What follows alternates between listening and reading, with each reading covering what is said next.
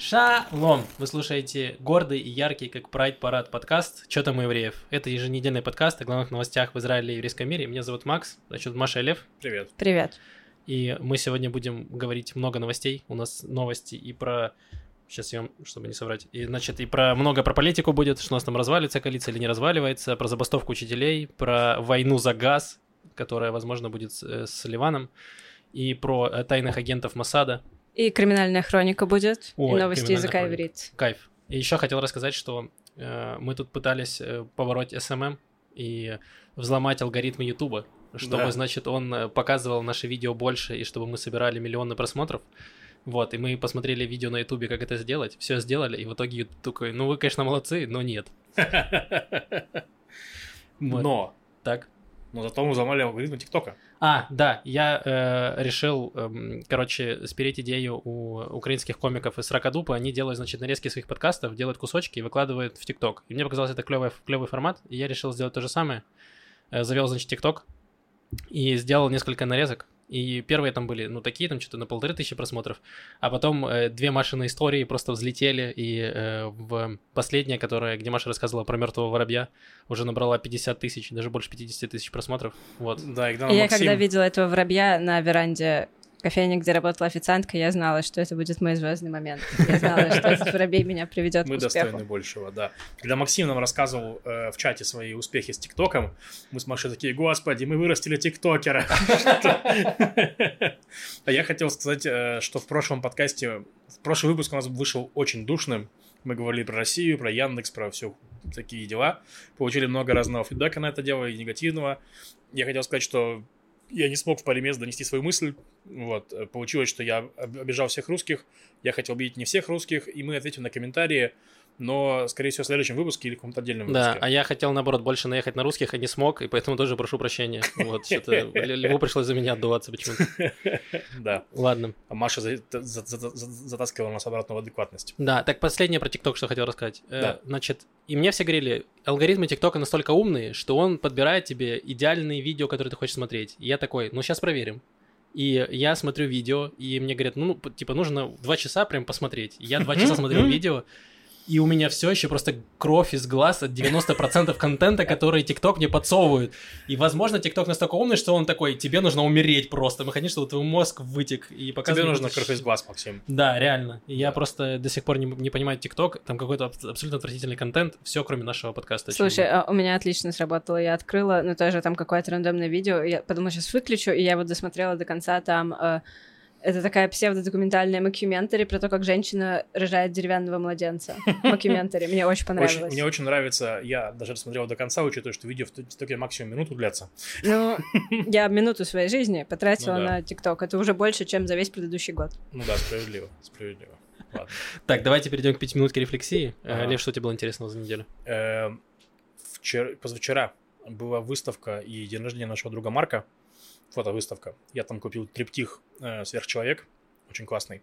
Но и там была смешная история. На этом триптихе «Сверхчеловек» изображен... Прости, человек- пожалуйста, что такое триптих? Ну, три Я- фотографии или три картины, А. связанные общей темой. Обычно это иконы. Да. У нас в каком-то смысле тоже. Да, в каком-то смысле тоже икона. Там э, Миша Нет, Капара, необычно. Человек по имени Миша Капара, э, на первой фотографии он э, подходит к водному бульбулятору, на второй фотографии он из него дует, а на третьей фотографии он сверхчеловек. Вот. Он такой, э, как вошедший в фазу. Так вот, и, короче, есть история про Мишу Капару, потому что Миша Капара очень фотогеничный человек, очень интересный, и реально он был моделью там где-то у четверти снимков Марка, то есть там было очень много Миши. Но самое забавное, что одновременно Миша Капара был лицом другой фотовыставки в том же городе, в Тель-Авиве, под названием The Lost Son, блудный сын, и там прям вот Миша. И мы думали, что это просто, он, просто его фотография на обложке, а оказалось, что вся выставка посвящена Мише Капаре. И Миша пришел на выставку Марка, я ему показываю, ты вещи видел это, он такой, да, говорит, я вообще офигел. И рассказал мне, как его сфотографировали. У него был не, лучший период жизни, он был на дне. К нему подошел какой-то фотограф израильтянин, говорит, слушай, вот у тебя косяк марихуаны, пойдем я тебя пофотою. И Капара такой, ну, выгодная сделка. И его, его сфотографировали, и он, правда, вообще не знал ничего. И тут через три года выставка «Блудный сын», значит, там все эти фотографии. Он э, взял у меня, значит, картинку, нашел там телефон, позвонил им и говорит, слушайте, что это вообще за такое? Давайте я приду, разберусь с вами. Они такие, да-да, господи, чувак, приходи, как классно, что ты нашелся, приходи. И я подумал, что это концепция такая, выставка «Блудный сын», и по итогу выставки «Блудный сын». Возвращение блудного сына смотрите во всех синематеках Тель-Авива. Да, Кайф. Вот, такая история. Потрясающе. Да. Маш, что тебе было интересно? Эм, у меня из интересного, на самом деле это самая неинтересная вещь в моей и во всех других жизнях, был десятитомник Шишкова. Не у меня, не у меня, а на факторе, в магазине, где я работаю. Такой десятитомник, синий, тома от первого до десятого. Э, Вячеслав, кажется, Яковлевич Шишков, самый скучный писатель в мире. Помните, как эм, в учебниках русского языка, не знаю, как у тебя, у тебя точно было, там были часто такие тексты бесконечно длинные с описаниями природы, допустим, из Пришвина. И ты их читаешь, потом ты их переписываешь и просто умираешь внутри, пока не закончишь. Представьте такое, только хуже. Мгм. Потому что у Пришвина все-таки есть какая-то красота в нем, а у Шишкова красоты очень мало. Там советское ударное все и еще природа. Ужасно. И как-то раз мы сидели с моей подругой Машей Чурой на фактуре, и я попыталась ей продать этот десятитомник Шишкова. Хорошая попытка, Маш. Очень хотелось отточить свое, знаете, Продай ручку. свои продажи. Продай ручку, да, фигня. да. Ручку может продать любой. Попробуйте продать десятитомник Шишкова. Э, Я обрабатывала ее час, она не согласилась. Я не оставляла эту тему очень долго. Я ей при каждой встрече предлагала Шишкова, я ей пыталась как-то его прорекламировать. Ничего не работало. Наконец, фактура первый магазин, она закрывалась, и мы все хорошие вещи оттуда увезли в новый магазин, а десятитомник Шишкова не попал в список хороших вещей, достойных быть увезенными. Э, Вот. И я подумала, было бы здорово его забрать и отнести Маше. Но вечер был длинный, тяжелый и 10 томов, поэтому я взяла только первый. Подарила Маше, она очень обрадовалась, такая была радостная. Я ей сказала, что остальные 9 — это крестражи, она их будет собирать, там один в пещере, другой э, в чаше, третий в утке. Вот. И вчера я читала новости на сайте новостном израильском, и я читаю новость про Академию языка иврит, мы про нее расскажем попозже, и там начинает заканчиваться такими словами. Все-таки у истоков нашей академии стоит не какой-нибудь Шишков, а титаническая личность Элезера бен Ягуды. Я очень смеюсь, я пишу, Маша, это ты писала? Да, да, она говорит, да. Я говорю, что серьезно? Она говорит, нет, это мой коллега, но да. Ваш сайт. Блин, я помню, был же еще Бианки такой, тоже писал про природу. Да. Вот, и я люблю, ну, любил, было время, я любил накуриться и почитать описание Виталия Бианки, потому что они очень живые. А где ты брала описание Виталия Бьянки? Кто-то его описывал? Описание природы Виталия. Бианки. Да. Максим, что у тебя было интересного? Так, э, несколько, э, где-то неделю назад ко мне подходит мой начальник, мой э, менеджер, и говорит, Максим, нам нужно очень серьезно поговорить. Я такой, хорошо. И он такой, нет, ты не понял, я назначу тебе э, собеседование, ну, э, собрание. Я такой, хорошо. Смотрю свой ну, электронный календарь в Outlook, а там так и написано, очень важное собрание. Я такой, «М, похоже, Максим, тебя уволят. Я такой, ой, и что-то стало обидно, потому что я э, вроде как только, знаешь, в этот э, на подножку ступил поезда, который везет тебя в средний класс, и тут меня уже просто контролер с ноги выталкивает обратно.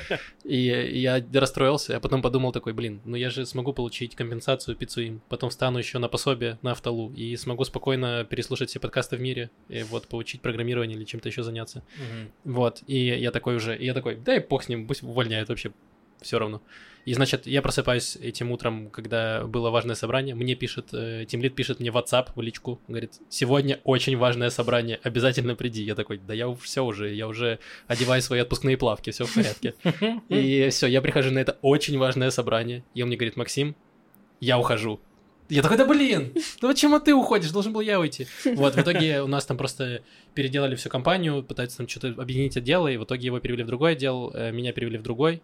Вот, и у меня новый отдел, который нам наш новый начальник говорит, придумайте название для отдела, мы придумали CSI, вот. э, CSI Батьям. Да, да, да, у нас CSI ну, у нас есть сам Петахтиква, получается. У нас, да, типа Customer Service Investigation, что-то такое. Вау. Вау, круто. Serious Investigator. Да. теперь выдают солнечные очки и бейдж. Ну, а короче, Тимлит нарисовал, э, сделал эмблему нашего, логотип нашего отдела, и он реально переделал, типа, CSI, вот это вот. И я надеюсь, нам реально тут значок и дубинки, чтобы мы ходили и били сотрудников, которые делают всякие ошибки. Эм, ну, или наручники хотя бы.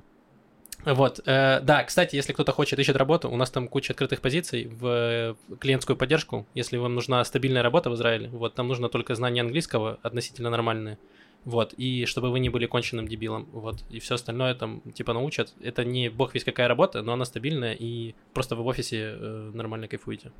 Да, ну раз уж ты заговорил про такие объявления, так ты используешь на подкаст, то я Да. тоже использую, хорошо? Давай. Если вам нужна не бог весь какая-то квартира, то мы съезжаем с нашей квартиры в Холоне. Вот эта квартира с граффити. Да, вот она тут. Есть картинки полутровой мыши, акулы.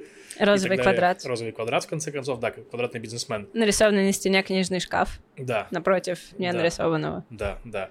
Короче, квартира в Холоне, спальня, салон, кухня, балкон, выход на парк. Отличная Картина, по словам одной из женщин, которые приходили ее смотреть, головокружительная. Точнее, она, как она пришла, и она сделала круг, потому что в большинстве израильских квартир можно сделать круг, да, пойти вот так полный круг. И она такая, о, о, у меня голова закружилась от вашей квартиры.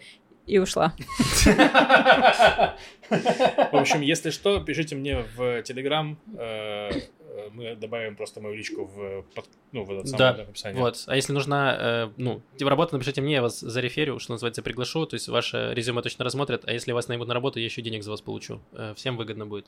Мгм. Вот Я так- ничего не предлагаю сегодня. Э, э, Девять томов э, шиш... э, Девять томов... ш- А, так они не у меня больше. А, ну, вы можете найти их где-то. Это как Они в Орле решки спрятаны. А, нет, Маша предлагает. У нас сегодня есть партнер выпуска. Максим даже не знает про это, но А. партнер сегодняшнего выпуска это магазин Фактура на Левантин 6. Так я, получается, его уже немножко прорекламировала. Там есть все, кроме девяти томов Шишкова. Да, да, да. Магазин целом, Фактура на есть 6, там есть всякое. И Есть сельдерей. потрясающая И одежда. сельдерей там- Сельдерей, кстати, пока под вопросом. Сельдерей скоро будет. Да, Наши скоро лучшие люди занимаются этим проектом. Яла Балаган скоро будет торговать сельдереем на Левантин 6. Да. Но в магазине Фактура можно купить одежду, можно купить потрясающую одежду, можно купить странную одежду, можно купить одежду, которой больше нет нигде ни у кого 100% мяхуз.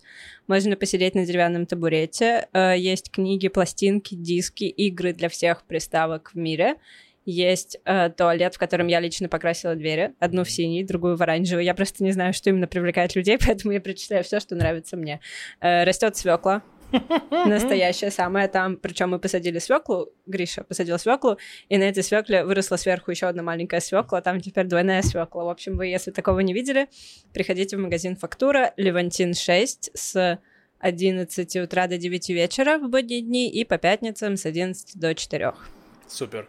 И там же есть одежда, которую расписал э, своим божественным прикосновением Миша Капара, про которую я рассказывал. Блудный сын. Блудный сын, вернувшийся, да. Все. Новостям. Давайте поговорим про новости. У нас э, есть пара важных тем. Во-первых, это в политике.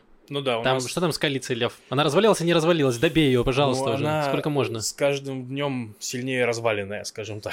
То есть она реально от нее отлетают куски, и все такие, ну вот сейчас, ну.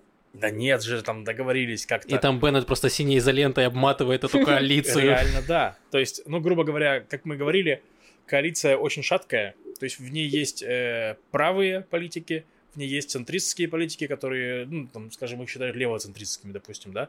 Есть прям левые две партии, и есть партия арабов, которые занимаются в основном бедуинами и жителями Негева, нашего э, юга, получается, да. Вот. Она, они, она очень разноплановая, и когда возникают какие-то сложные вопросы, она прям трещит по швам. Потому что, грубо говоря, оппозиция, в которой сейчас находятся правые религиозные партии, и еще одна арабская партия, они избрали такую пози- позицию, что мы будем голосовать всегда против коалиции. То есть даже если этот закон, который нам полезен, мы все равно будем голосовать против. Мы что- говорили, да, что Мири Регев сказала, что нет никаких э, вообще э, никаких точек соприкосновения, будет голосовать. У нее с реальностью. Это, во-первых. А во-вторых, что, да, оппозиция не будет поддерживать никакие проекты коалиции. Их, их основная задача, еди- единственная и главная задача развалить э, правительство. Да. И таким образом, вот э, был очень важный законопроект э, на этой, на прошлой неделе. Законопроект о гражданских правах Израиля, людей, которые живут на территории Иудеи и Самарии, он же западный берег реки Иордан, э, это же спорные там территории, грубо говоря, и так далее. То есть это территории, которые Израиль э, захватил во время шестидневной войны, но не аннексировал. То есть, грубо говоря, арабы, которые живут там в поселениях и в городах, они не имеют права гражданских, но там есть израильские поселения, и вот, чтобы их легитимизировать, каждые пять лет продлевается действие израильского, изра- израильских прав для этих жителей. Вот, такая история. Ну и, грубо говоря, в этот раз э, в коалиции находятся арабы которым не нравится это дело, левые, которым не нравится это дело. И, грубо говоря, Ликут, то есть э, оппозиционная правая партия, и Смотрич, значит, тоже, которая опирается на поселенцев, которые живут там, они вот раз проголосовали против, и в итоге закон не прошел. Таким образом, получается, что гражданских прав люди, которые там живут, лишатся. То есть будет прикольно, если они смогут голосовать. Ну, на самом деле нет, конечно, как-то они это решат. Но главное, что после этого события в Гменуту пришел его один из кнессетовских э, депутатов, Нир Орбах, и говорит, Нафтали, утопи мои печали, Нафтали, я так больше не могу, давай уже или мы это разваливаем, или ты вернешь обратно в коалицию всех, чтобы законы наши проходили, потому что, ну, грубо говоря, из коалиции просто откалывалось по одному, по два человека, там в итоге у них сейчас нету большинства, у нас сейчас коалиция, которая опирается на 60 человек в Кнессете, ну, номинально, и то некоторые голосуют против периодически. Вот. И поэтому у них не получается ничего проводить. А оппозиция такая, да, нам пофигу, нам главное вас свалить, и потом мы там что угодно проведем. Ну, вот я надеюсь, что кто-нибудь из их э, электората рано или поздно получит по, по, по, какое-нибудь лишение прав на какое-то время, чтобы они поняли, что это нехорошая не, не стратегия, скажем так. Ну ладно, их дело. И второй закон, который тоже прошел забавный, значит, в, провела оппозиция, это закон о повышении минимальной заработной платы до 40 шекелей. Это то, чего очень хотят наши левые, это очень левая история, да, поднимать зарплату, в конце концов, прекрасно. Вот. Для и... всех, кроме э, малого бизнеса. Ну да, вот.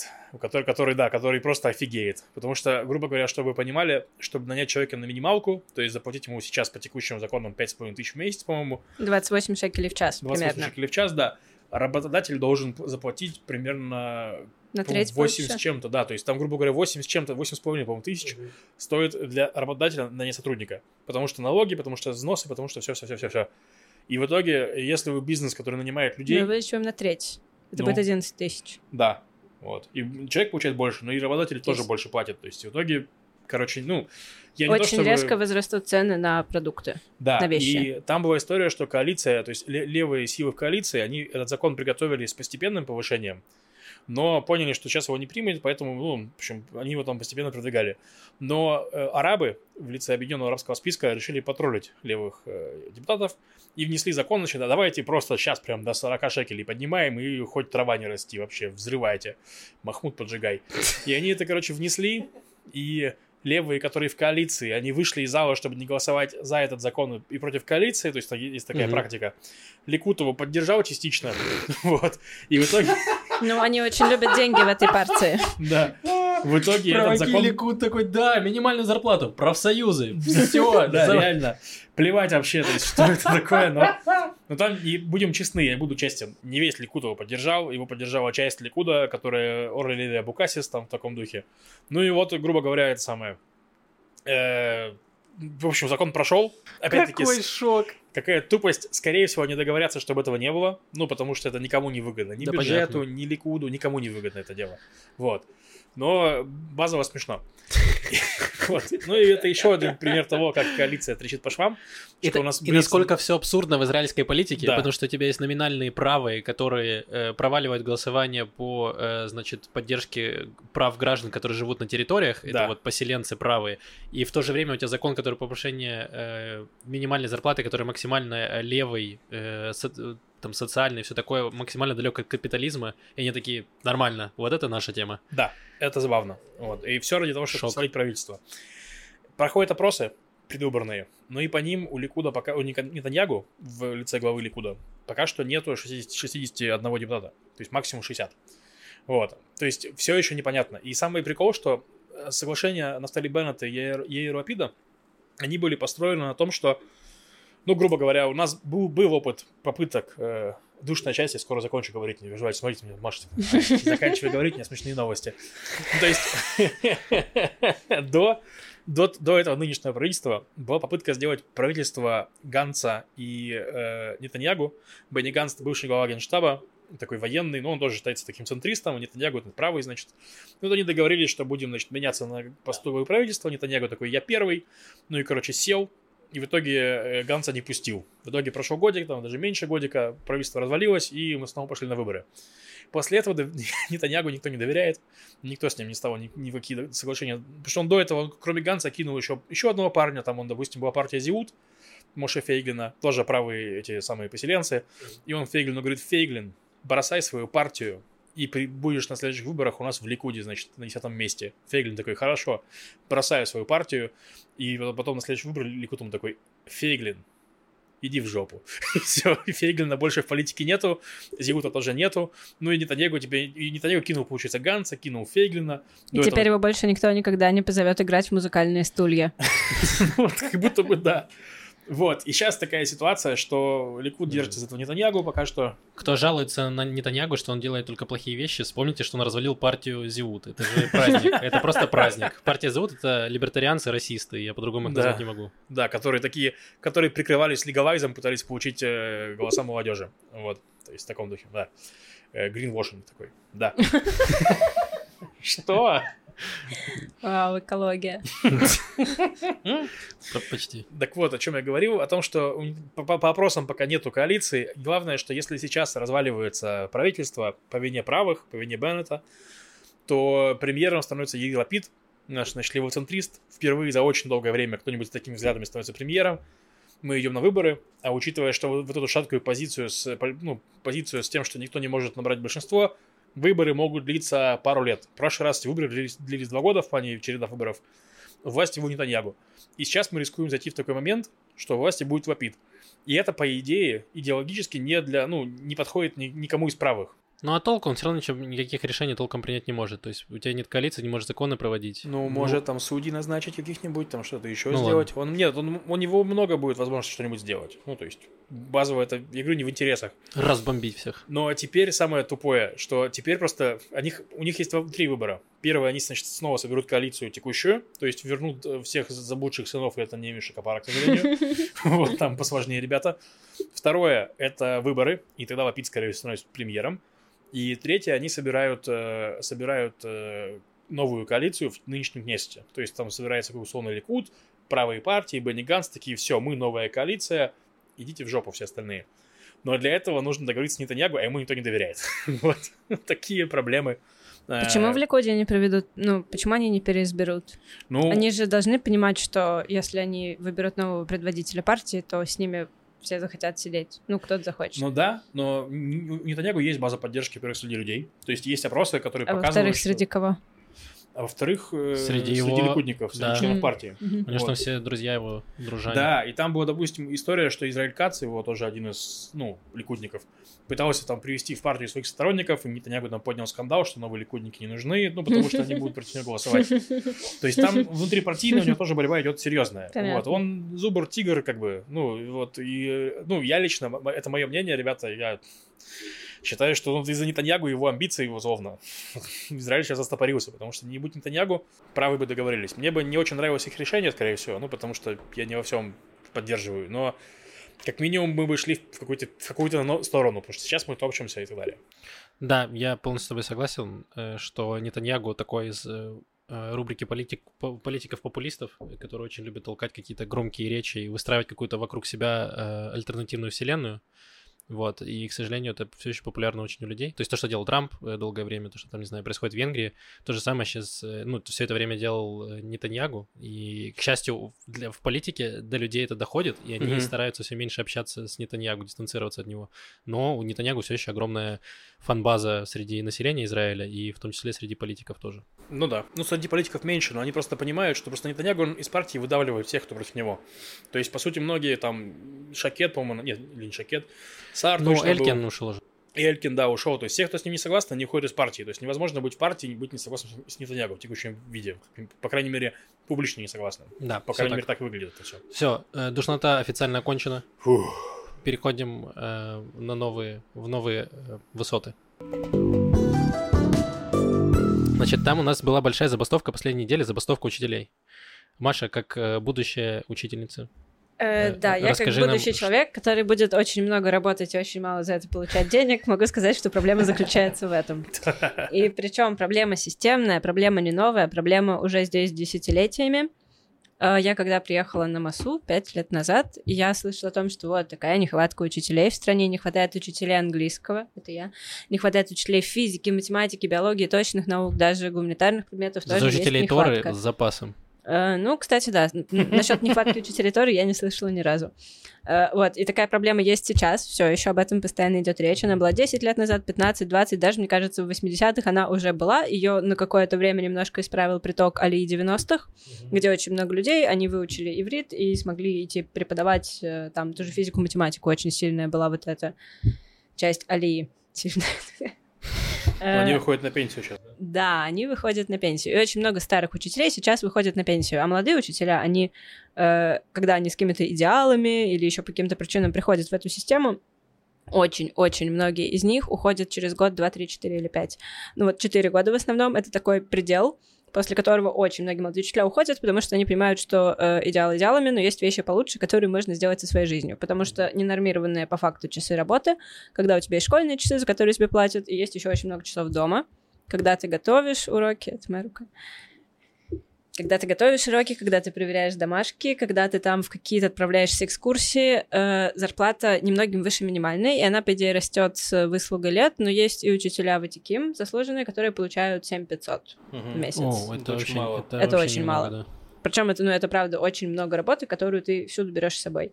И от родителей учителя часто никак не защищены, потому что израильские родители, ну, это как там мама вертолет, папа вертолет, они готовы за своих детей э, часто... Что это за аналогия мама вертолет, папа вертолет?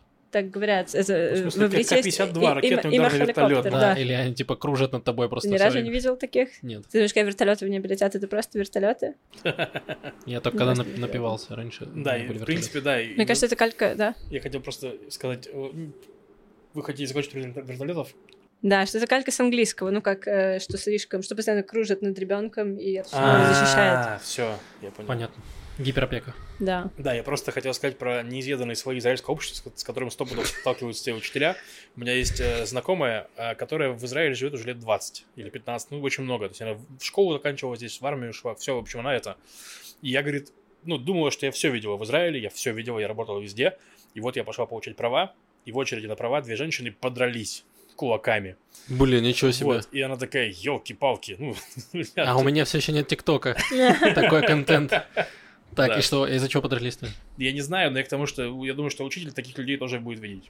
Ну да, да, и очень много часто получаешь, скажем так, негативного фидбэка. Mm-hmm. Эм, как бы то ни было, очень требовательной и малооплачиваемой работы, очень многие молодые люди уходят, потому что имея здесь себя применить, они могут пойти в те же частные школы mm-hmm. и получать там гораздо больше, и напрягаться гораздо меньше. И огромное количество школ сейчас недоукомплектовано, mm-hmm. и учителя выходят на забастовки, потому что есть, слава богу, профсоюз учителей под предводительством Яфы Бен Давид, который делает очень много. Она прям... Э, она очень боевая женщина. Она просто, она тащит, она не идет на компромиссы.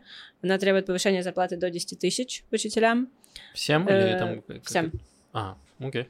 Министерство говорит, может быть, 8200. Я Бен Давид говорит, вы хотите разрушить будущее страны. Вот в таком ключе идут эти переговоры. Ну и в каком-то смысле она права, потому что, ну, не хватает учителей, из-за этого объединяют классы, классы получаются огромные, никто не учится, часто mm-hmm. просто, ну, как будто бы нет каких-то предметов, учителя ведут по два предмета, один их специальность, другой вообще не их специальность. А, mm-hmm.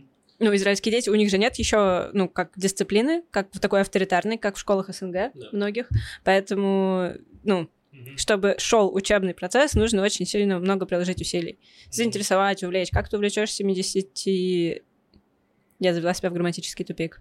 Как ты увлечешь класс из 70 человек, это предметом, который не твой профессиональный предмет.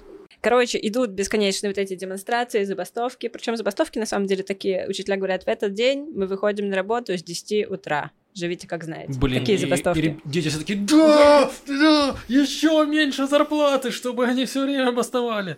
Да. Ну да. Я проходил одну из этих забастовок. Э, я проезжал. Реально, да, она была реально огромная, там была куча, там на автобусах съехались все к этому музею, видимо, один и тот же день с тобой мы были. Да, и там было реально много учителей, было прикольно. Ну, учителя. Ты научился чему-нибудь? Нет, но я подумал что-нибудь, какой-нибудь зачет сдать, может быть, не знаю. Да, но они все переходили дорогу на зеленый цвет, и я такой, о, вот это очень дисциплинированные люди. Если, если кому-то интересно подробнее про учителей и послушать разных учителей, есть подкаст «Эхад Байом», и две недели назад примерно у них был сюжет 20-30 минутный, такой целиком про забастовки. Можно послушать разных учителей, директоров, директрис, э, людей, которые заняты в этом, родителей тоже.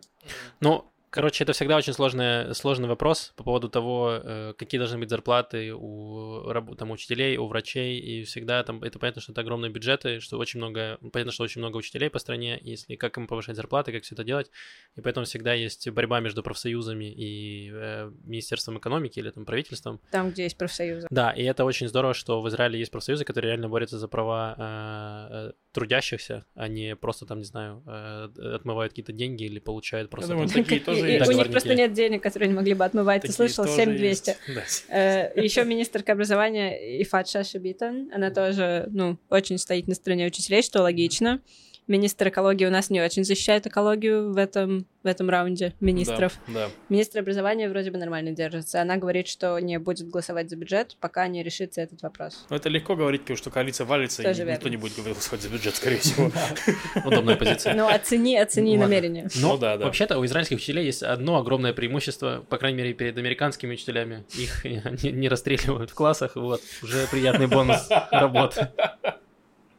Да, приятно. Да, Да. э, вот хоть что-то есть Не, ну вообще, да, это как будто бы вот есть такая вещь, что врачи работают на убой там по миллион часов и не Мгм. видят свет белого света, но хотя бы получают много денег. Опять же, А иногда сердечный приступ. Ну да, да. Ну, я я имею в виду, что как минимум тебе лег- легче себе, об- для себя ответить на вопрос, зачем я врач.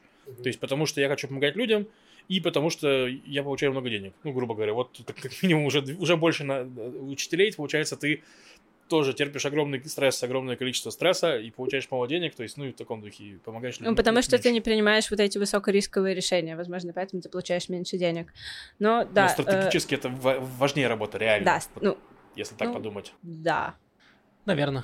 Да. Но вот э, у меня не было в школе химии, и вот я все еще жив. А если бы меня э, неправильно вырезали аппендицит, возможно, меня бы здесь уже не было. Эм, ну, э, понятно, что это очень, очень, Ну да, тупое э, сравнение. давайте, да, не будем сравнивать. Да, Да, но про хорошо. врачей мы поговорим в следующем подкасте. Мы Да. постараемся позвать э, человека, который разбирается, и расскажет нам, как врачи живут в Не, Израиле. ну, слушай, я честно скажу про школу свою, я что-то, ну, чекаю свои привилегии, общаюсь с людьми с разными про их школу, про их, про их образование, понимаю, насколько же мне повезло, что меня мама дала в нормальную школу, в хорошую школу, где меня это...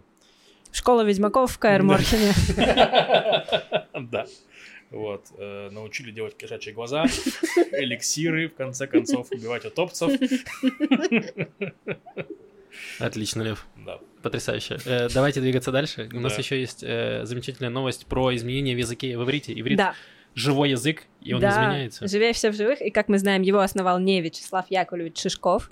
В основе его стоит у истоков титаническая личность Лезер Бен Ягуды.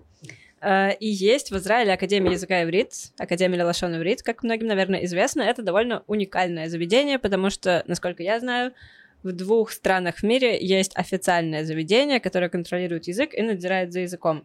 У нас в Израиле и во Франции. Во Франции тоже есть академия, которая такая та-та, вот так можно говорить, так нельзя, это слово, это не слово, а просто говна кусок. Не, Это не в- нужно. именно иврита или всех языков? Вообще, ну, насколько я знаю, в мире, ну, то есть за русским языком никто не надзирает, никому это не надо. Есть какие-то там филологические комиссии, словарные, но нет, инс- ну, как комиссии, академии, которая решает, что язык, а что не язык. Да, Мне запрещают стучать Представляю сразу во Франции, это Академия языка этого самого, и там... Ну, я просто читал новость, что Мгм. туриста, который назвал батон э, булкой, в этой академии расстреляли. Просто они взяли свои ручки, напихали туда бумажек и плевали в него, да? Ужасная, чудовищная смерть. Как бы то ни было, я не знаю, если честно, чем там занимаются французы, но существование... Мы тоже не понимаем. Я вот смотрю на переговоры Макрона, и он такой, чел, ты свои счета за телефон вообще видел? Займись чем-нибудь полезным.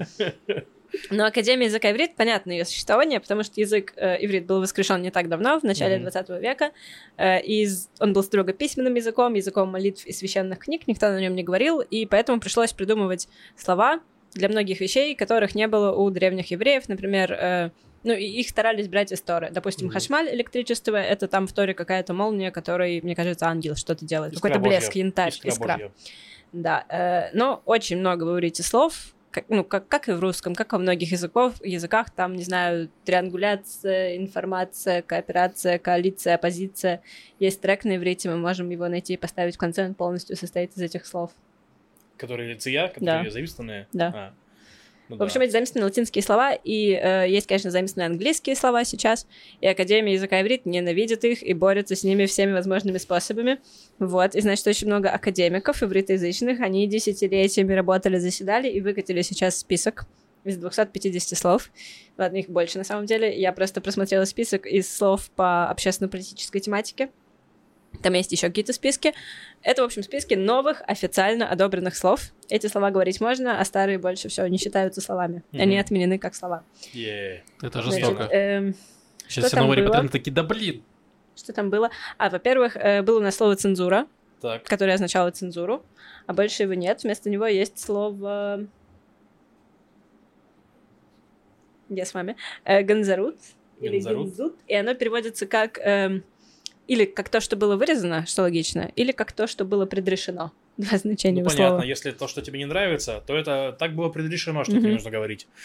Если то, что тебе наоб- наоборот если нравится. Если не нравится, то цензура вырезана. Да, понятно. Да, это цензура. Потом эм, все пытаются, да, сейчас развалить коалицию.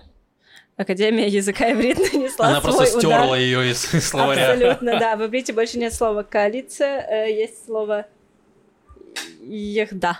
Их да. да. Ну, почти. Ну, я что хотел сказать, что мне кажется, хорошо бы они заменили слово коалиция на сборище идиотов, и Нетаньягу в четвертый раз не смог собрать сборище идиотов. Нетаньягу не пустили в сборище идиотов. Сборище идиотов потеряло большинство. Это фантастические новости. Так, дальше. Это мне просто очень нравится, очень красиво. Знаете, да, понятие deep state. Я так говорю, я просто сама недавно узнала, что это значит. Э, Оно будет теперь называться Мединат Цлелим. Государство Оу. теней. Государство теней. Это Государство звучит теней. Кажется, фракция из Assassin's Creed. Да-да-да, что такое? Какой-то секретный орден. Э, Дальше одна из моих любимых вещей. Э, Там, ну, я читаю этот документ, там три столбика, в одном слово на иврите, в другом слово на английском, а посередине объяснение. И там слово бюрократия, и оно знаете, как будет на иврите? Бюрократия. И посередине нет никакого объяснения. Ты если живешь в этой стране, тебе объяснения никакие не нужны, и слова другие тебе тоже не нужны. Бюрократию в Израиле победить нельзя. Вот вам свидетельство. Даже Академия языка иврит не справилась.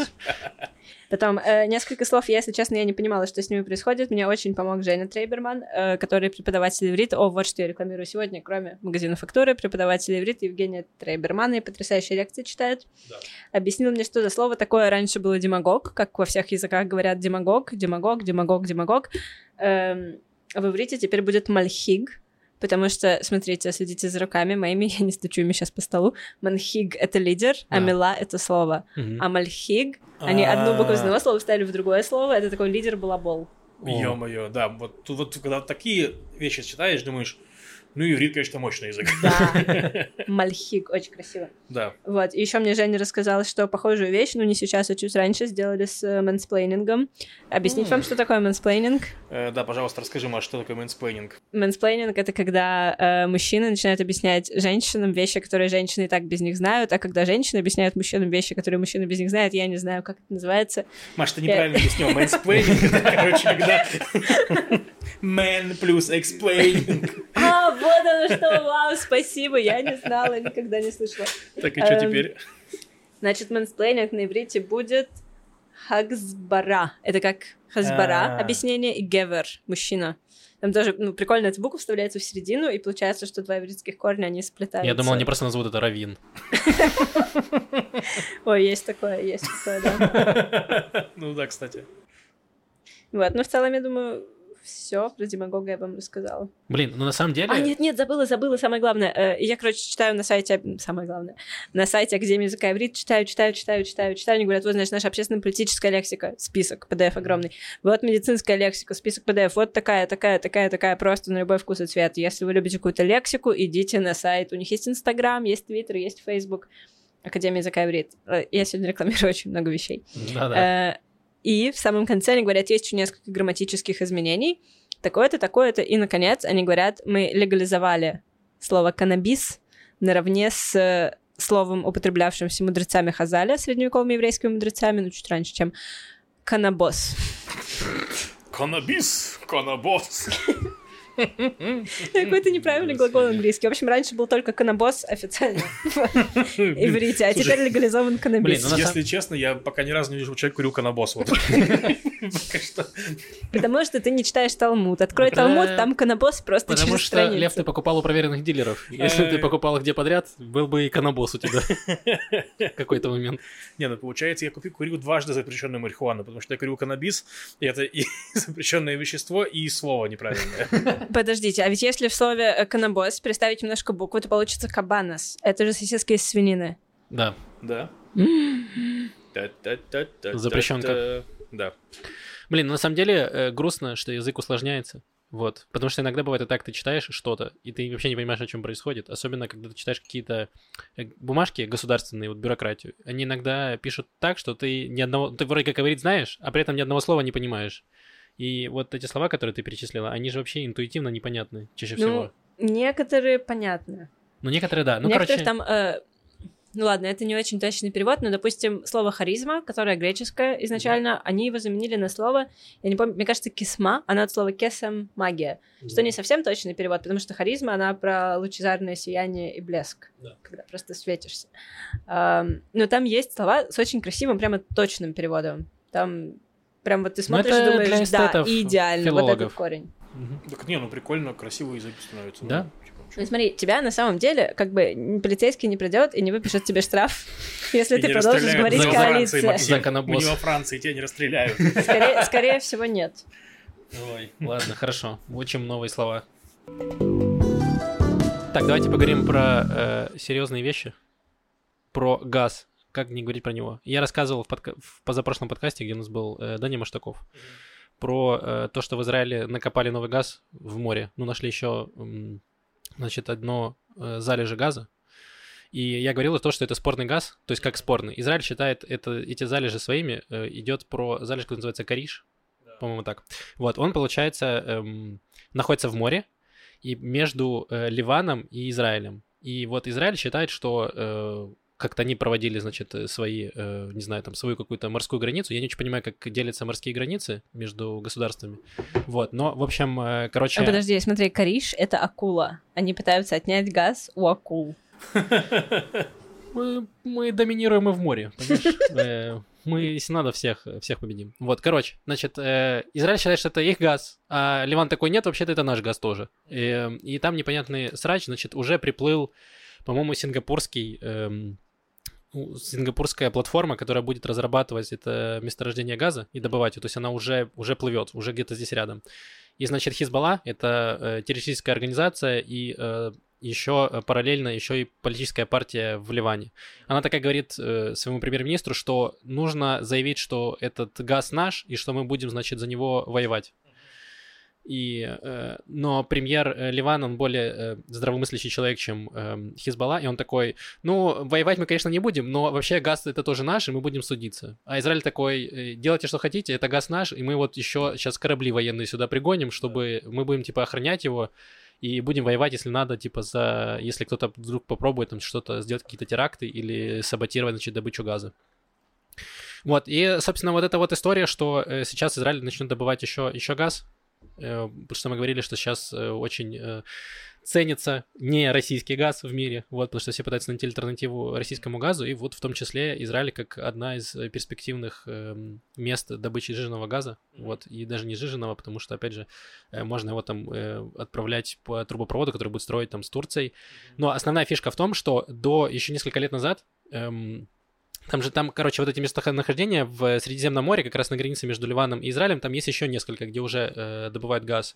Вот, они все там рядышком находятся.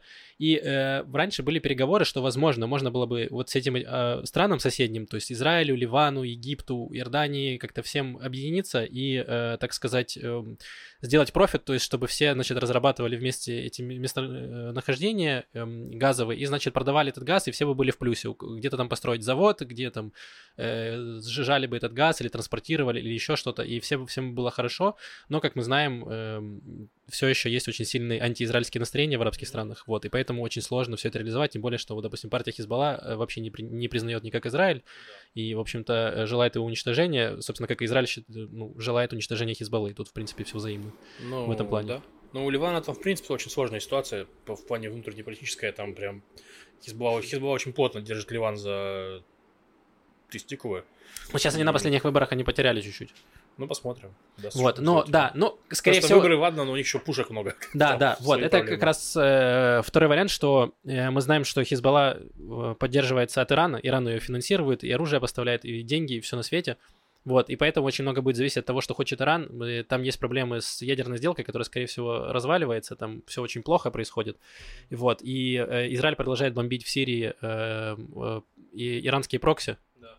Вот, и теоретически может возникнуть такое, что Иран захочет э, лупануть по, э, значит, вот этого, э, газовой добыче э, Израиля, чтобы отпугнуть, значит, все компании, которые там будут добывать газ, чтобы, значит, никто не приезжал и не добывал, потому что э, Израиль сам, сам не занимается добычей газа, они нанимают компании, то есть это, по-моему, сингапурская компания будет, там есть еще куча разных, но, опять же, компания не будет ничего делать, если в нее в какой-то момент прилетит ракета. Э, то есть деньги, конечно, все любят, но не настолько. Вот, поэтому э, нужно, типа, быть осторожным, следить за тем, что происходит, потому что, возможно, будет э, горячо. Ну, мы надеемся, что нет. Да.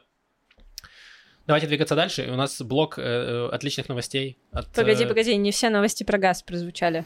О, Да. новость про газ. Так я Да, вот и, ёлки-палки. собственно, к этому. Э, Да, новость про газ это то, что в новость про газ Иран, господи, как оценить какой-то переход, да? Вот. Короче, в иранских газетах э, написали, что э, значит убит, что они убили начальника Масадовского Масадовской службы по убийствам в Иране и звали его Асафан как- Асафлотс. Асафлоц, да, простите, Асафлоц. Вот.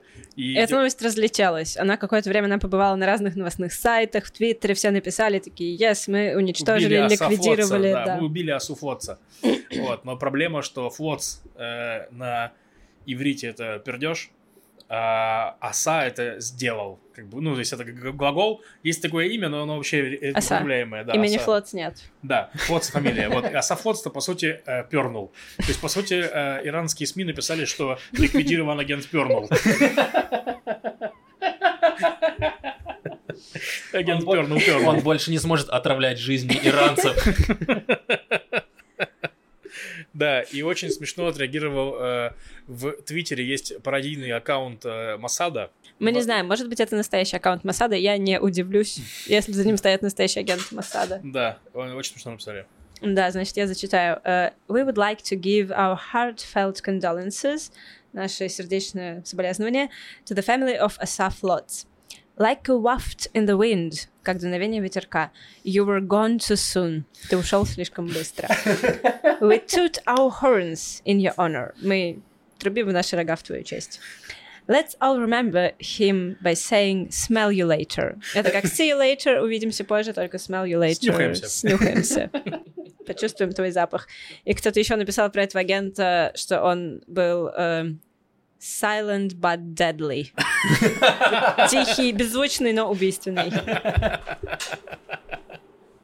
Потрясающе. Новости про пердеж. Э, Блин, ну, у нас были новости про Абсолютно как бы нацистов. непонятно, откуда возникло это имя. То есть, Ну, как будто да. бы кто-то где-то просто, не знаю, пошутил, запустил дезинформацию. Но, Но главный редактор. Jerusalem Post написал в Твиттере, что, скорее всего, кто-то просто потроллил иранскую какую-то газету, типа, ну, именем пердеж и все, и они повелись. Вот. Ну да, но будем надеяться, что, э, правда, никаких агентов не убили, потому что были новости недавно, что в Иране там ликвидировали какого-то там полковника, генерала, э, какого-то важную Рон- шишку. Ну, то есть его, ну, э, иранского, то есть его просто да. прямо в Иране расстреляли, вот. Да. И мы знаем, что Израиль иногда проводит какие-то не, не факт, что это Израиль, ну, скорее всего, э, убивают каких-то там иранских, значит, ученых потихоньку, каких-то генералов, вот. И, то есть Ученых, занятых разработкой ядерного оружия. Да. не Не ученых лекарства языка. от рака. Да, и не те, кто э, язык там изучают. Грустно, если бы не убили иранского филолога. Ну, между прочим, между прочим, сейчас подушню немного. Э, языковая политика государства это же очень важная вещь. Ну, как мы видим сейчас, да, во время вторжения России в Украину. В Израиле постоянно идет, эм, ну, вот эта война на языковом уровне, где иврит должен победить не только арабский, но и английский. Э, недавно, причем, была такая волна замены табличек, где, допустим, слово кейсария Кейсария, как оно пишется по-латински, как салат Цезарь, как соус Цезарь, C, A, E и так далее, Мгм. Цезарь. Э, поменяли такие знаки на знаки, где написано Кейсария, чтобы выглядело максимально нелогично для английского. Там через Q, через E, это как бы наша ивритская Кейсария, и так везде. Ну и, разумеется, арабские имена деревень заменяют на ивритские имена деревень, даже если это примерно то же слово, просто одна там буква меняется из-за огласовки. Ну, это война за историю. Это война за историю, это война за, ну да, за нарратив. Как новость с Турции. Ой, извините, это не про Израиль, но это наши соседи. В общем, Да. Турция же поменяла официально свое имя, Да. чтобы писаться через там Т, потом Ю, такая с умляутом наверху, с Да. двумя точками, и еще там, там Ай появляется, Мгм. чтобы их не путали с индейкой. И есть на одном сайте с петициями петиция, чтобы Переименовать Индейку. в новое название Турции. Огонь. Так, э, давайте двигаться дальше. У нас еще теперь есть блок новостей про э, преступность. Криминальный, криминальный Израиль. Криминальные Этот не только криминальный. Израиль. Сейчас будут разные криминальные хроники. У меня есть одна история э, дурацкая, одна история великая, и одна история нелепая. Так, давай. Э, значит, первая, она про инди-группу американскую.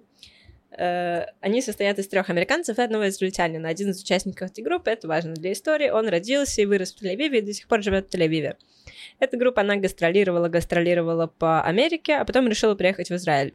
И они причем написали пост, ну, они такие леваки, они написали пост, что вот мы тут действуем из любви ко всем и как бы надежды. Мы вот хотели, чтобы наш там басист или, возможно, не басист, э, вернулся к себе домой, и как бы, ну, это все очень важно. Мы там кучу вырученных денег пожертвуем в фонды, которые помогают палестинским детям, все отдадим на гуманитарную помощь, потому что мы такие сознательные ребята. Вот, э, они должны были выступить в Барби, когда они в, ну, большой здесь известный клуб, когда они опубликовали этот пост, они получили огромную волну хейта от БДС, от движения за, э, Бойкот Израиля. да, культурный. Мгм. Вот, и они очень быстро сдали назад, такие, воу-воу-воу, ладно, не так-то мы хотим выступить в Израиле, Да, извините, мы ладно, что-то... Израиль страна протеидов. Да-да-да, мы что-то, мы что-то не подумали. А. Когда мы говорили про любовь, мир во всем мире, мы что-то не подумали, мы берем свои слова назад и сдали назад, и клуб Барби опубликовал пост, короче, очень такой, ну, в недобром тоне Ну, выдержанный, что мы вас вообще не звали, вы сами забронировали эти даты, теперь вы поступаете так, мы желаем вам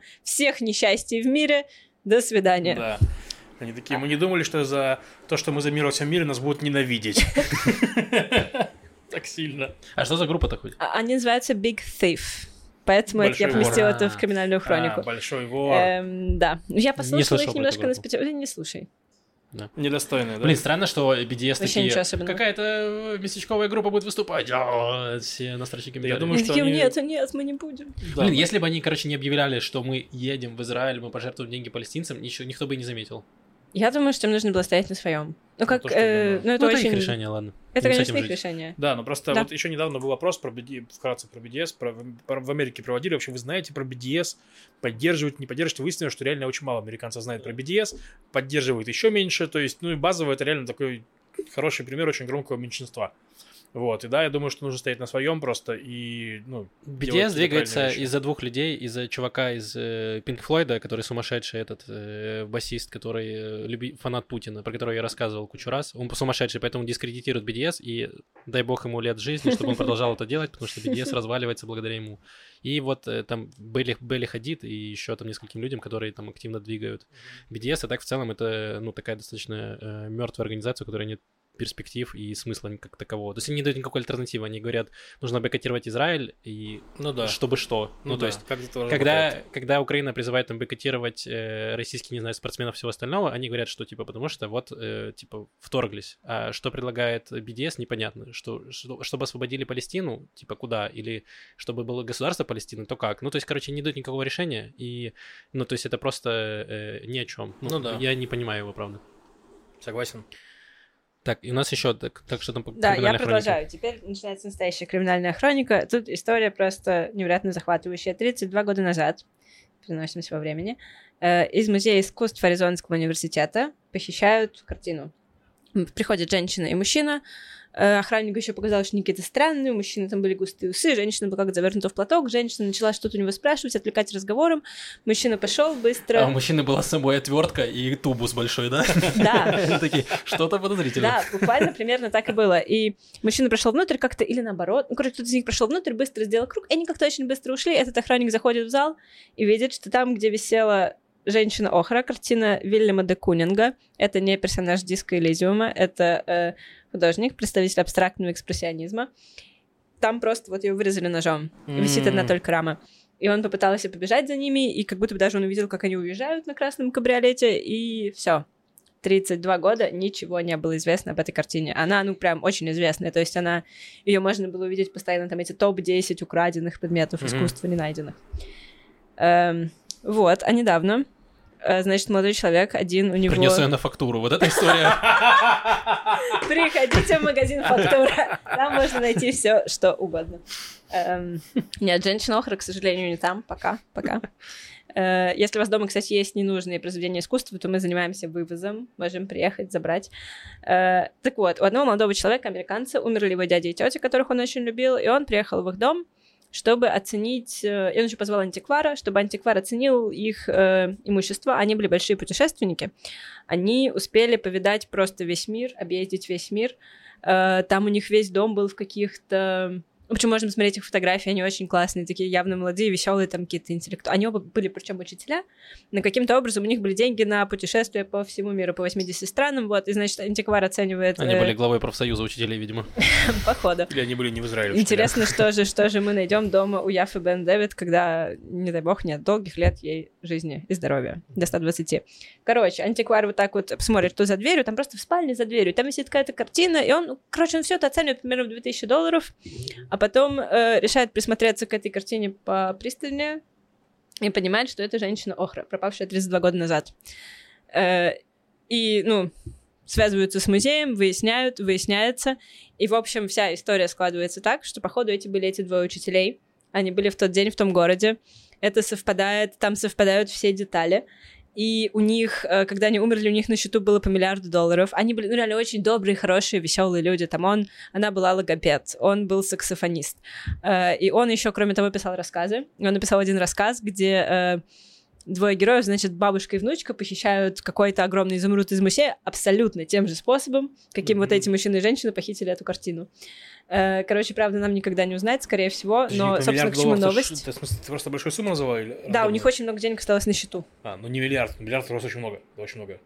Возможно, миллион. Хорошо. Я не буду зарекаться, но, в общем, много денег. Да. Э, и, собственно, почему это новость, и почему она в этом подкасте? Она в этом подкасте, потому что они евреи, эта пара.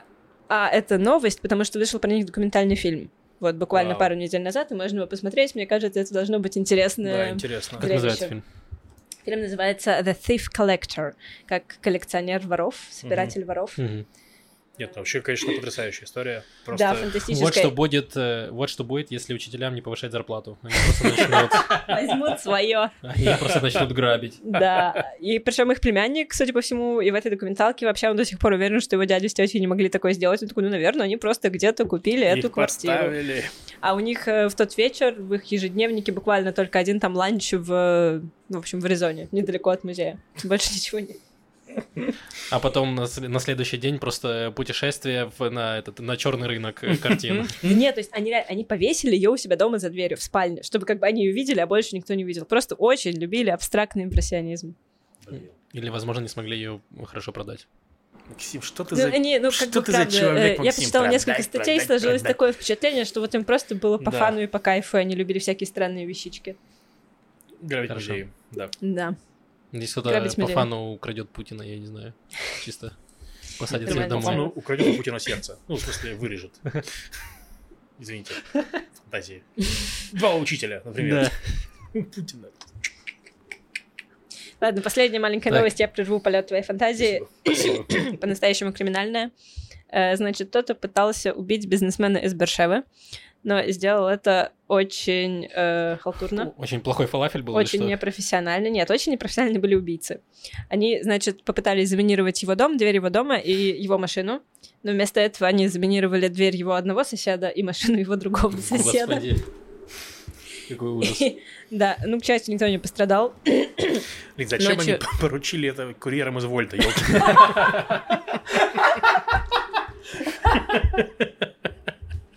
Они такие, ну там нет такого дома, нет такого адреса, ну я у соседа оставил этот, меш- этот мешок, и все, что проблема?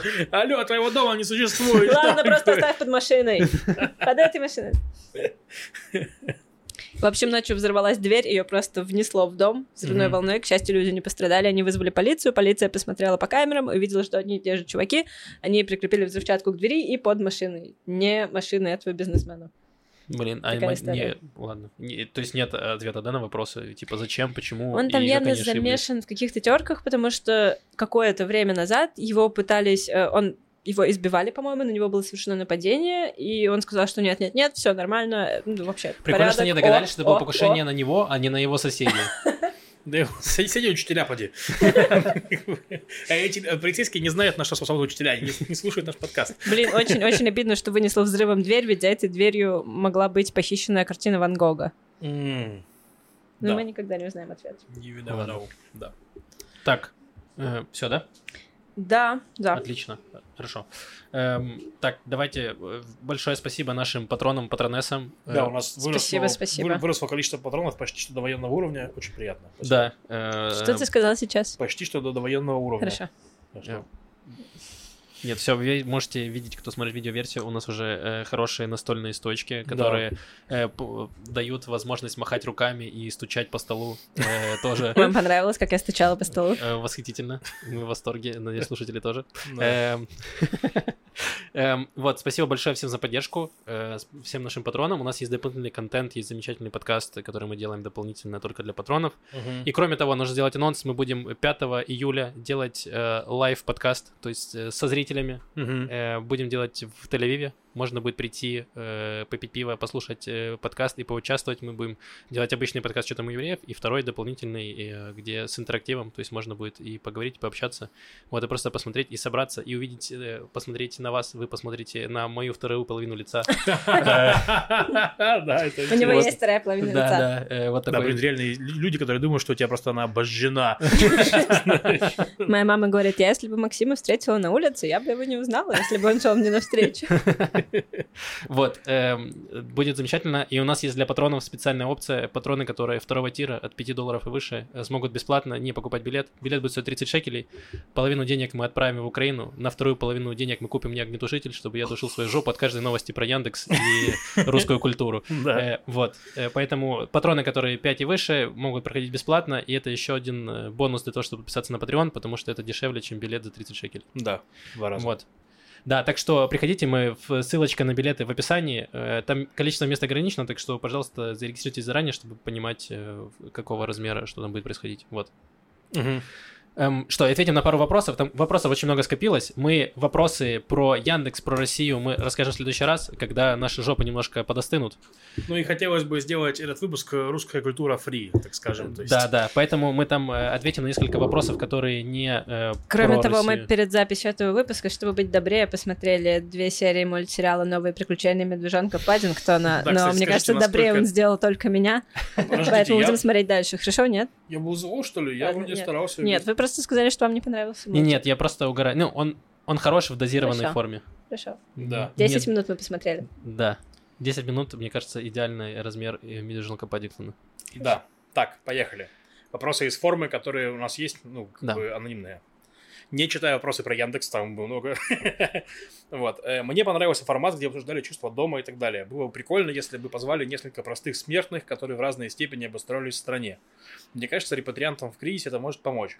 Я вот, например, в Израиле через брак, и это вообще другой опыт. Без репатрианских плюшек. с- э, Может быть, там есть интересные истории. Было бы прикольно позвать человека, родившегося здесь, но выросшего в типичной русской семье репатрианта 90-х. Чтобы рассказал, как менялось отношение к репатриантам со временем, всякое такое. Смотрите. Давай, я, можно сейчас я быстро вставлю? Давай. Э, что это человек говорит про подкаст, который для патронов, где евреи говорят о вечном, называется, что нужно подписаться на любую сумму патрона, чтобы получить к нему доступ. А вторая идея, мне кажется, хорошая, и мы можем в лайв-подкаст 5 числа, э, в том числе, пообщаться, если у вас есть какие-то истории. Это первое. А второе, я бы хотел посоветовать другой подкаст, который, я, не знаю, насколько он выходит сейчас или не выходит, но есть подкаст под, под- подкаст под названием «Хадаш ответит». Вот. Его делают ребята из Акка. э, Виталя и Женя. Вот. Евген. Мы ездили, я там тоже ездил, выступал, рассказывал про Ялаблаган, как я вообще в Израиле обустроился. Они как раз, у них такая концепция, они берут разных алихадашев, которые там что-то делают, ну и с ними обсуждают.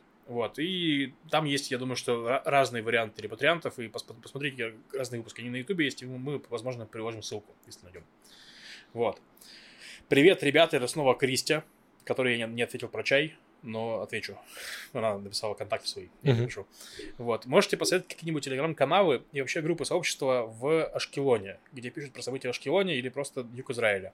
Довольно много каналов про Тель-Авив, есть что-нибудь подобное в других городах.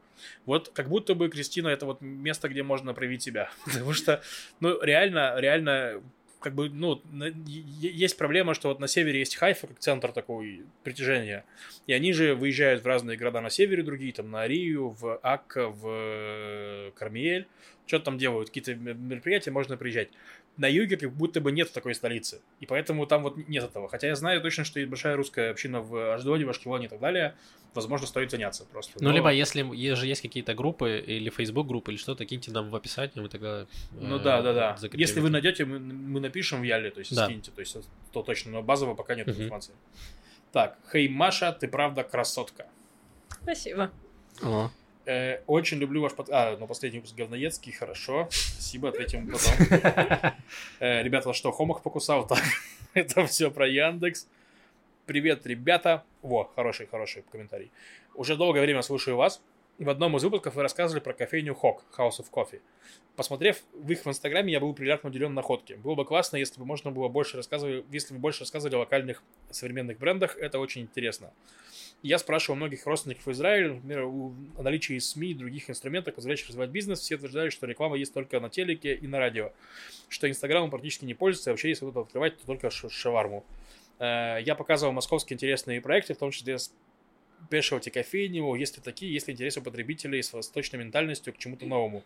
Ну, в общем, вопросы про бизнес, предложение делать больше про бизнес, э, вряд ли это мы, прям про бизнес, но идея интересная, если... То, что мы те еще бизнесмены, честно ну, говоря. да, да, да. У нас вот. из нас но только лев. Мне кажется, что есть у разных людей интерес к разным местам, просто, ну, часто люди не знают, что есть возможность, что есть вообще такое, как specialty кофейня, но когда они приходят в Хок, если можно просто быстро, я, я знаю всего Давай, три, расскажи. поэтому я быстро скажу, есть Хок, House of Coffee, он в на юге угу. Тель-Авива, у моря. Да. Потрясающее место, там очень здорово и потрясающее, да. Есть Ада Ханина в Яффе, тоже кофейня фантастическая, кофе изумительный, еще там носочки продаются, mm э, очень красивые. Вот, и в центре Тель-Авива есть Wake Up Coffee, это да. единственная кофейня, где не работает никто, кого я знаю, поэтому я ее рекламирую чисто просто от души. Одно из трех мест известных мне, где можно заказать flat white. Ну да. и вообще попить очень хорошего кофе. А вот я отвечу на, на то, что касается, стоит, стоит открывать только шаварму и про московские форматы. Ну, реально, вот есть вещи, которые в Москве есть, и которые здесь никак не могут взлететь. Я про это говорил уже, вот в Москве есть... Тоталитаризм? Пингвины. Спасибо, друзья. Хотел сказать, что в Москве, например, есть э, доставка готовых блюд на дом всякие. То есть ты заказываешь еду, и тебе привозят просто контейнеры на весь день, да? Да, ты рассказывал про это. Вот, а здесь это никак не взлетает, никак, потому что израильтянам не заходит. И, в общем, я думаю, что тут ну, нужно хорошо а понимать... кто-то пробовал? Откуда ты знаешь? Да, я знаю 3-4 попытки, которые просто не смогли. Вот, и пытаются, но у них не получается. Вот то, что я знаю. Вот, а про кофейни, смотрите, Хок открыли израильтяне. То есть они как раз хорошо представляют публику свою, знают, что происходит. Проблема нас, что мы вот репатрианты, и мы не можем никак понять, что эти израильтяне реально хотят и в каких количествах. Потому что вот э, мы, я уже рассуждал про это, вот израильтяне, был такой момент, что арестовали, значит, главу Телеграсс. Это Телеграсс — это распределенная система чатов для торговли марихуаной в Израиле, очень популярная. И вот его главу там арестовали. И израильтяне через какие-то вообще непонятные каналы, каналы информации организовали митинг тысяч на 40 человек в центре Тель-Авива, и вышли, и все там бурно протестовали.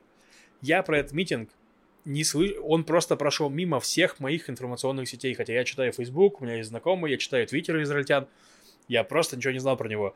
И часто бывает так, что из израильтян какие-то магические совершенно каналы э, распространения информации и рекламы. WhatsApp. Ты, да, и ты в них вообще не попадаешь. Ты не знаешь, WhatsApp. что это где-то. WhatsApp. Да. Да, но Так плюс что- мы живем все в пузырях, и важно попасть в этот пузырь, э, Да. в котором находятся, вот, там, не знаю, жители Тель-Авива или жители Ашкелона, и посмотреть, как у них работает. Но в целом я не согласен э, с тем, что реклама есть только на телевидении или на радио. Не. Много людей пользуются Инстаграмом, много людей в Израиле пользуются ТикТоком и всеми Точно. этими... Фейсбуком. Фейсбуком, в том числе WhatsApp. То есть все эти инструменты, они есть, и не только телевизор, и не только радио. Точно. И причем- Очень много друзей пользуются, друзей людей пользуются магнитиками на двери. Да, кстати, здесь это тоже фишка. И Да. просто бумажной в э, почтовые ящики тоже бум- бумажной рекламы. Да, да, и хотел сказать про вот то, что Facebook, например, вот э, реклама в Фейсбуке, реклама в Инстаграме убила русскоязычные израильские СМИ, все. Потому что раньше, чтобы до- достучаться, грубо говоря, до русскоязычной публики, вам нужно было покупать рекламу... Упомянуть Шишкова. Да, упомянуть покуп- покупать, рекламу в русской газете, там где-нибудь еще. Сейчас я просто в Фейсбуке или в Инстаграме могу таргетироваться на русскоязычных людей, и мне не нужна эта газета как медиатора совершенно, и поэтому они все померли. Да, потому что сама по себе газета тоже отстой. Ко мне как-то на фактуру зашла женщина, она ходила, долго все смотрела, мы с ней поговорили, она говорит, у вас такой замечательный магазин, вау, просто вау, потрясающий магазин. Но я, говорит, вы давно здесь? Я говорю, да, два года. Она говорит, я, пер... я живу в этом районе, первый раз вас вижу, вам нужно делать больше рекламы, обязательно делать рекламу. Я говорю, вот, у нас там есть Инстаграм, пятое, десятое. Она говорит, нет, вам нужно э, печатать флайеры. Я говорю, а я и до этого как раз говорила, что у нас такая зеленая адженда, мы вот здесь собираем батарейки, здесь, значит, Мгм. мы собираем там, не знаю, использованные вибраторы, здесь мы там одежду собираем на переработку и тоже отправляем в переработку. Dildo Recycle Box. Да. Э, Она такая, ну да, да, ну флайеры ты напечатайте, просто разбросайте по району. Такая, «Вау, Да, Зеленая да, повестка. Да, ну окей. Давайте я зачитаю пару комментариев еще с э, Ютуба. давай. Эм, Аквафреш пишет, что э, Макс это ужасная дилемма фотки из жизни без войны. Совершенно непонятно, что с ними делать, особенно если эти фотки с красивых мест или и мест отдыха. Да, это, ну, типа для меня тоже дилемма, я до сих пор не понял, как с ней жить. Э, вот, поэтому просто пока коплю их э, у себя в телефоне. Э, Когда-нибудь поделюсь это с, э, с собой, не знаю. Эм, так, пишет эм, Свети Отлит. Народ, спасибо за подкаст. Кажется, как будто в мою крошен- крошечную квартиру пришли друзья поболтать за чаем. Ну, к этому мы э, и стремились. Это вот нам пишет э, слушательница из Финляндии. Прикольно. Очень приятно. Эм, Так, сейчас, подожди. Кристина Никитина пишет, ой, это чувство, когда слушаешь подкаст, и тут начинают отвечать на твой вопрос. Ощущаешь себя почти что знаменитостью. Спасибо, Это ребят. чай. Это вы снова Кристина просто. Кристина А. увлеклась этим чувством. Снова еще раз. Да. Пошел, подписался на Patreon, чтобы послушать разговор о чувстве дома. Вот, э, подписывайтесь, Респект. очень хороший. А, вот, лучший комментарий. Э, Сергей Проценко пишет. Я решил про- э, поверить в 60% верификации информации, и после прошлого выпуска удалил все песни Люман из всех плейлистов. Но, но я вам скажу, что я извиняюсь за то, что я извинился про Люман. Потому что Люман выпустили новый альбом, э, значит, с песнями, которые прям максимально одобряют... Ну, не то, что они одобряют войну, но они там в духе, типа, не, не все так однозначно, и там песни в стиле там вы говорите, все началось с Крыма, мы говорим, все началось с Майдана, а на самом деле все началось с Беловежской пущи. И там прям несколько песен, которые прям вот одобряют всю эту вот российскую отвратительную повестку. Вот, так что я снова выкатываю претензии к группе Люман. Вот. Да.